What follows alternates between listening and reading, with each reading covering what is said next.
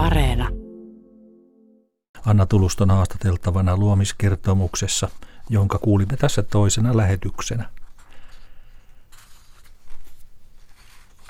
Tämän viikon mietteissä ollaan viime vuonna julkaistujen romaanien vaikuttavissa ajatuksissa ja tänään luen mietelauseeksi otteen Marisha Rasi Koskisen romaanista Rek.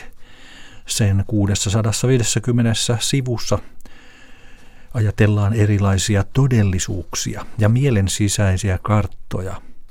Ja tähän tapaan Rasi Koskinen kirjoittaa. Jokainen kartta kuvaa tarkkailupistettä ja tekijäänsä ennemmin kuin maailmaa, jota sen tulisi esittää. Pieni määrä järjestystä yhdessä paikassa lisää kaaosta toisaalla. Jokainen koottu tarina sekoittaa muualla kaiken.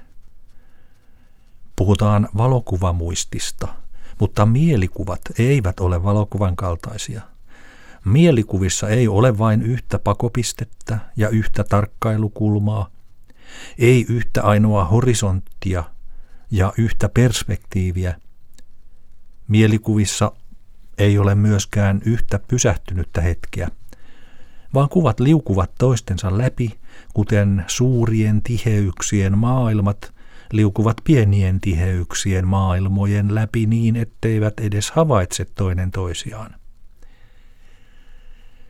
Kaikki kartat ovat yhtä tosia tai epätosia kuin sisäiset todellisuudet aina. Kyse on siitä, keneltä kysytään ja mitä taustaa vasten totuutta arvioidaan. Vietelause tänään oli ote Marisha Rasi Koskisen romaanista Rek.